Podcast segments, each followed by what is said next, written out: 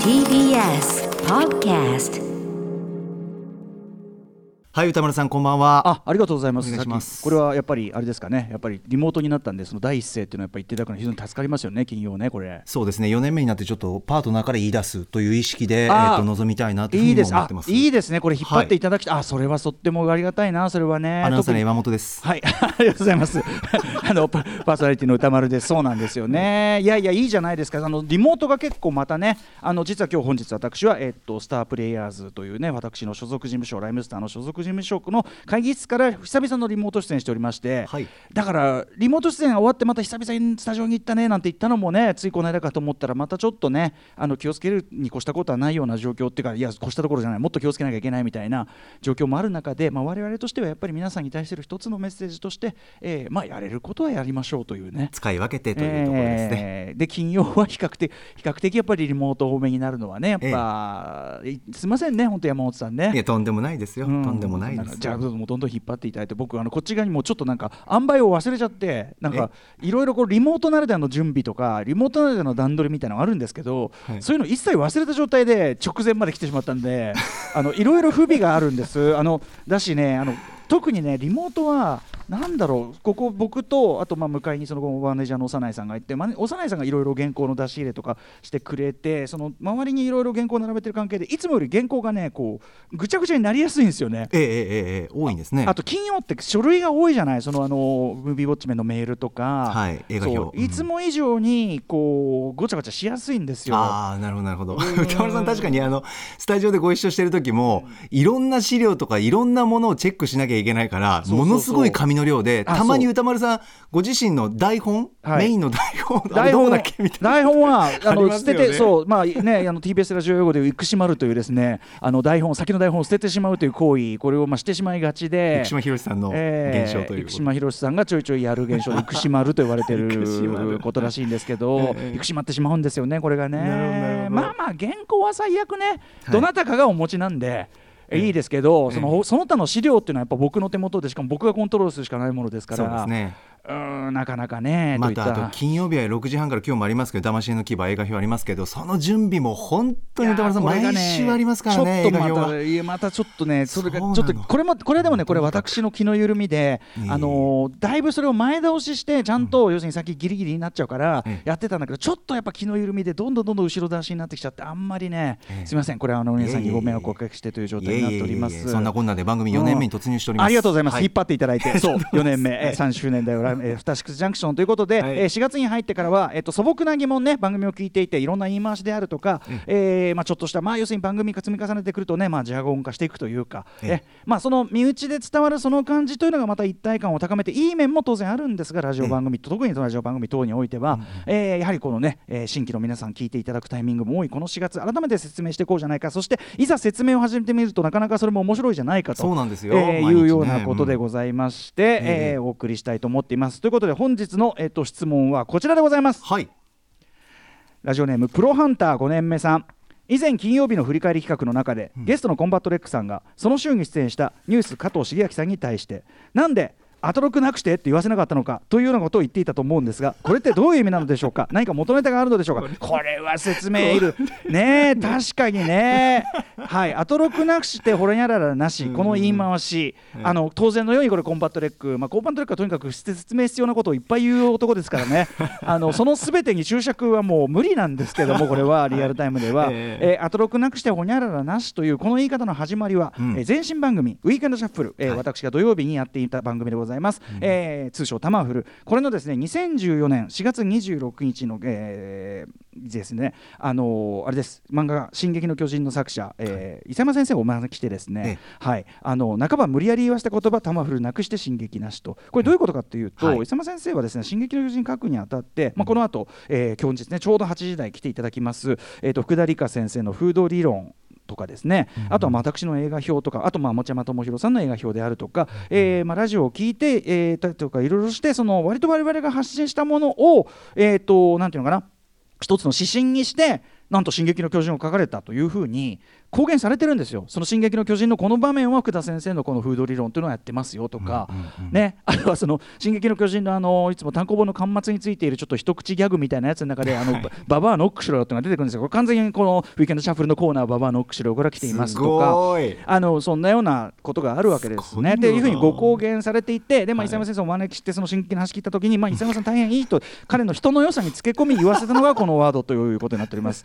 えーでまあ、でだから伊佐山さんに「えということはえ進撃そんなに我々の影響を受けたっていうことですか?」ということはという見つけた。そうということはということはつパマフルなくして進撃なしってねまたね。あの 伊佐伊佐山先生がこういい感じでこうなんていうのかな言わされてる感ビンビンすっで。ごくいいんです。大好進撃きあの一言なーしかなんか言ってくださるんですよね。伊佐山さんの言い方がねはい最高なんですよ。そうなんですよ。で、えっと、アフターシックスジャンクションでは、2019年7月12日金曜日のカルチャー最新レポート、進撃の巨人展ファイナルご紹介、ちょうどこの時に進撃そろそろ最終回に向かっていきますよなんてお話をね、えーおっしゃっておりました、伊佐山先生。そうですね。で、えー大事な本題があるにもかかわらず、えーこのアフターシックスジャンクションの内容、等も、えーやはり「進撃の巨人」に反映されていたりするのかとずうずうしくも質問。その答えとして新 伊佐山さんが発言したのが「アトロックなくして 進撃なし!」だったと。この時の歌、えー、伊佐山さんの叫びが素晴らしかったのでご本人快諾のもと番組ジングルにもなこれった最高なんですよこれ。えーちょっと流していただけますか？はいお願いします。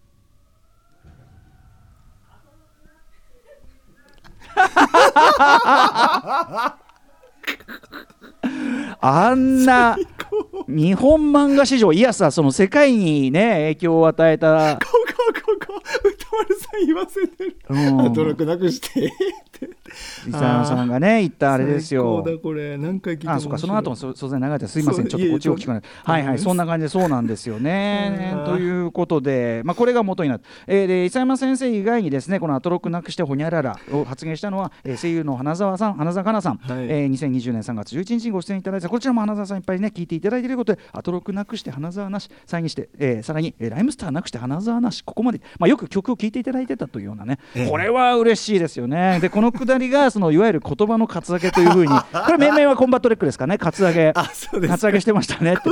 だからそのなんかちょっとこっちに好意を示した方にはあえということは？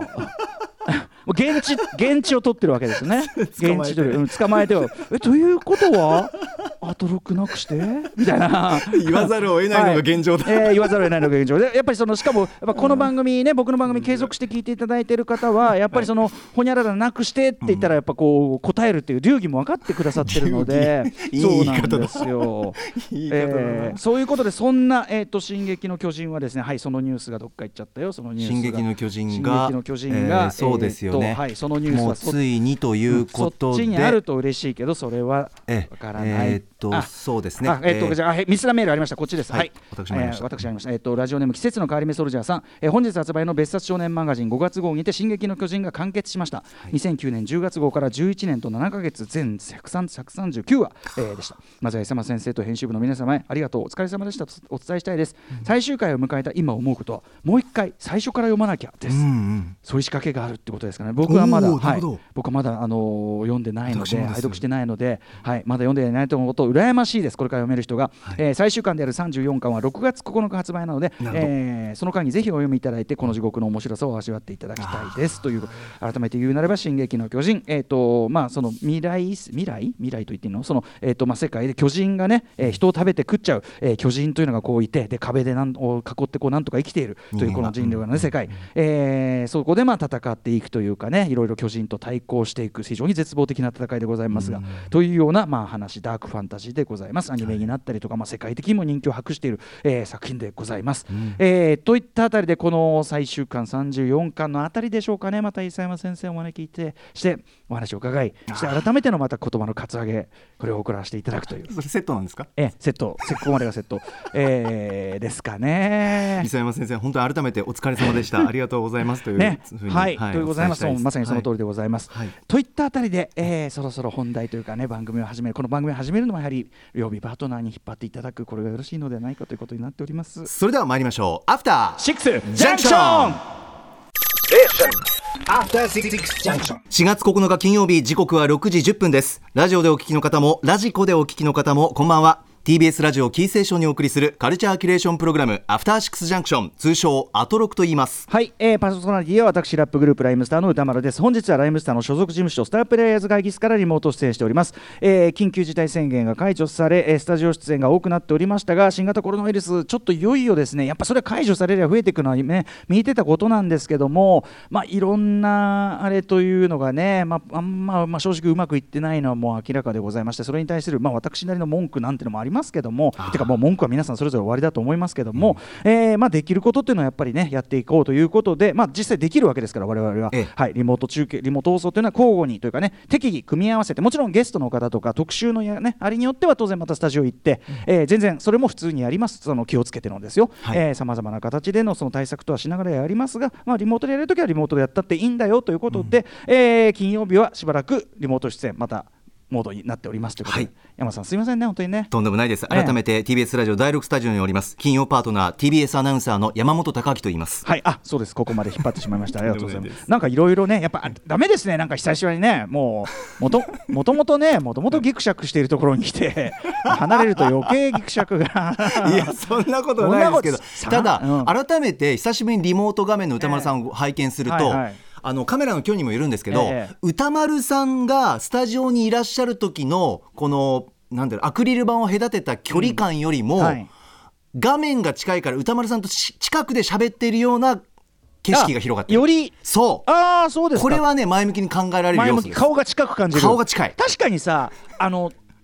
これズームってそう全体そうなんだけど、ええええあのあんまりさその会ってる時って逆にええ。顔だけをまじまじ見るってことはないじゃない？確かにそうですね。面と向かって、あの自分自身の顔もそうですけど、ええあんまりこう顔をね恋人じゃあるまいしそんな顔だけ突き合わせてってパーことはトナーですからね私は、ええ。うん。はい何ですか？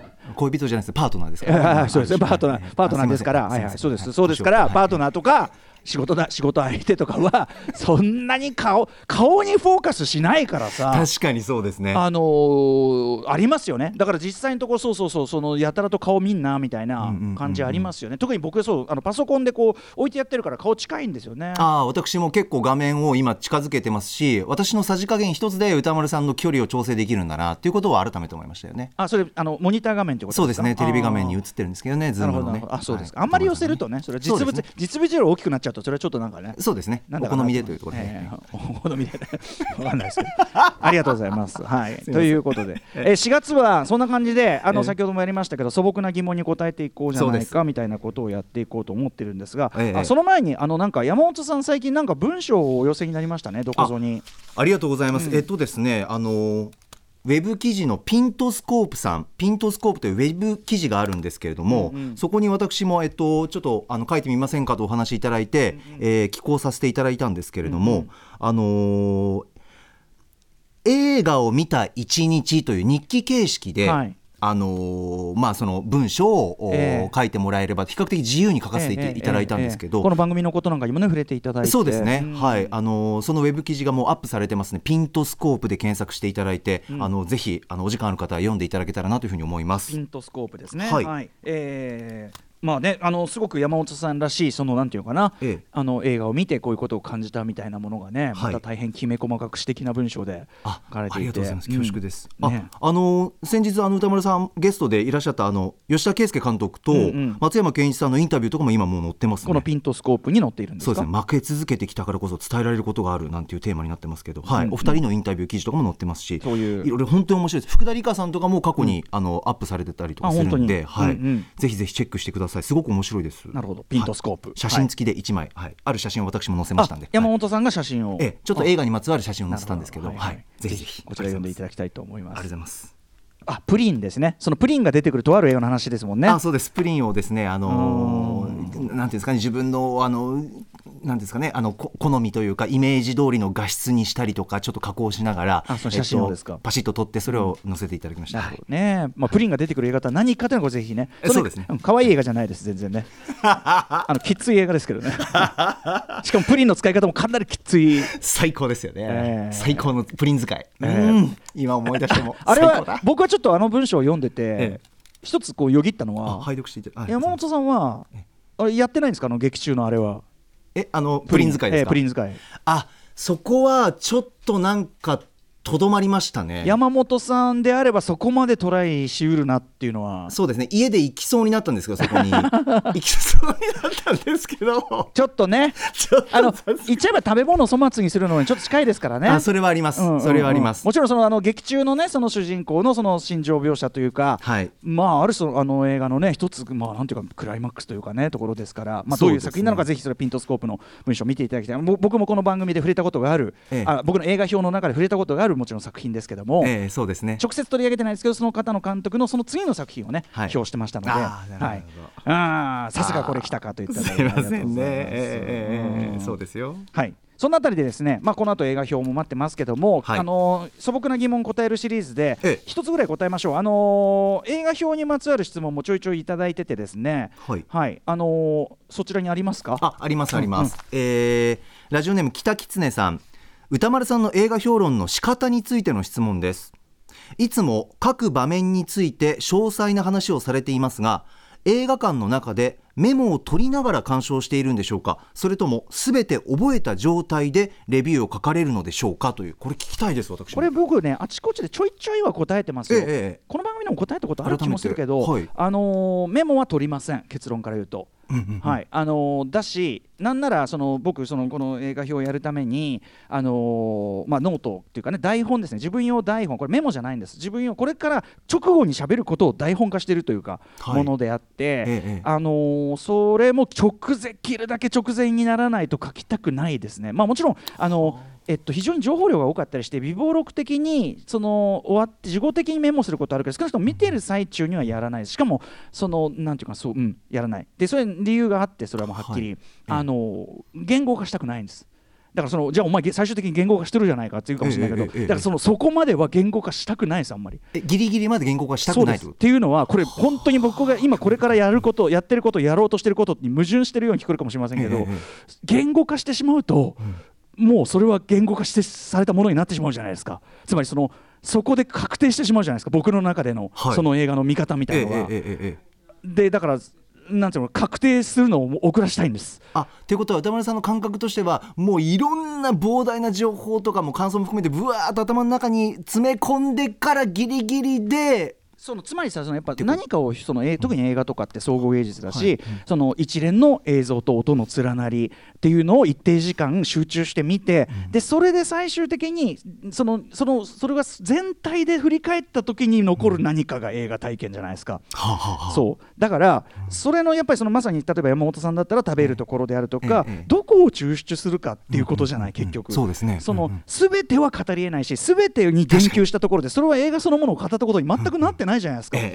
だから、その作品を自分なりにその切り口を見つけてというか言語に置き換えるわけですけど、だからそのこれはこうだっていう言語化を逆に言えば一旦してしまうと、そこにアプローチがとらわれてしまうというかね。だからたまにやっぱねそれすごくわかるんです。僕の映画表に関して、やっぱりその見る前に来たくないとかね、あうん。ーあの要するに見方が固定されてしまうから。人によってはでそれはある意味い僕の言葉が強力だっていうことでもあって、ここらしく周りすいませんねでもあるし分かりますでもあるわけですよ。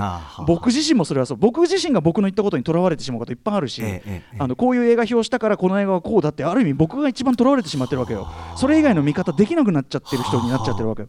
でもそんなわけない。もちろんねそのある作品っていうのはいろんな角度でいろんな風にやっぱり撮ったり、えー語ったり解釈したりすることができるわけで。だから僕人の話表とかそもそもだから映画表みが好きなのはあこんな見方あるとか。あー。うん、あとああなるほど、まあ、もちろん一致すれば嬉しいしね、うん。一致すれば嬉しいけどそれだけじゃなくてやっぱり自分の知見はもちろん限界があるし自分の認知っていうのがどんどん固まってきちゃってある一つの見方しかできなくなったところにあなるほどな。だから僕は毎週自分でこう言語的に固定したところで後から皆さんのねそのあのいただいた表でいろんな角度の感想をいただくじゃないですか、ええ。今日なんか本当そうだけど、あのそれこそ自分と全然意見違うやつとかあとなんかあそうかこういうとこがいやなるほどっていうかだから皆さんのあれでまたその新たな角度っていうのをその都度こういっぱいしかも複数いっぱいいただいてて、ええめちゃめちゃそれはすごく僕的にはいいんですよね。みたいなだからあのリスナーの方のあれをねまあはしょりながらとかいろいろ全部は紹介できてないですけどそういうのをやってるのはまあそこもあるしということで。なのでメモはしない、うん、あのい少なくとも見てる間見てる間するのはあの植草仁一さんとかね見てる間する系の人もいるしそれでベテランの方とかもいるけどそれはもちろんそっちなりの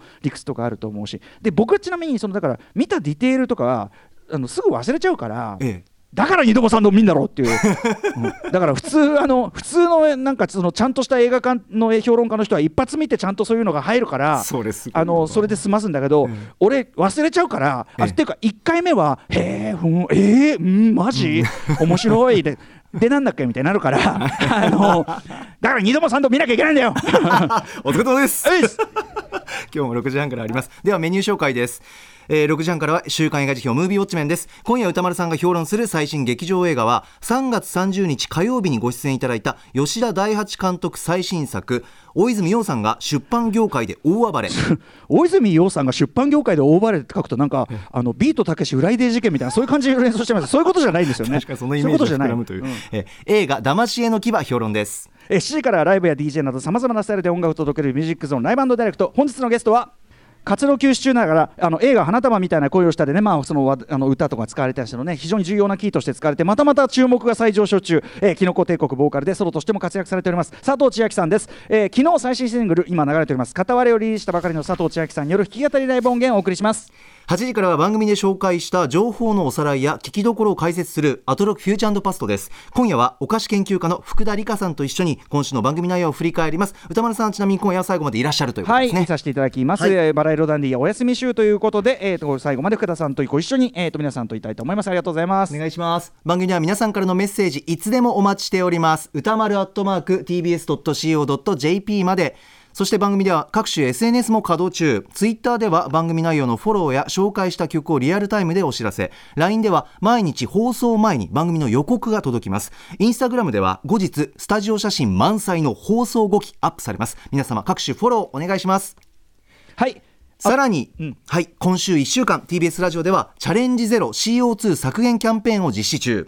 この時間の放送は埼玉県戸田送信所からみんな電力より供給される岩手県盛岡市の姫上ウィンドパークで作られた再生可能エネルギーでお届けします。それではアフターシックスジャンクション行ってみよう。After Six Junction.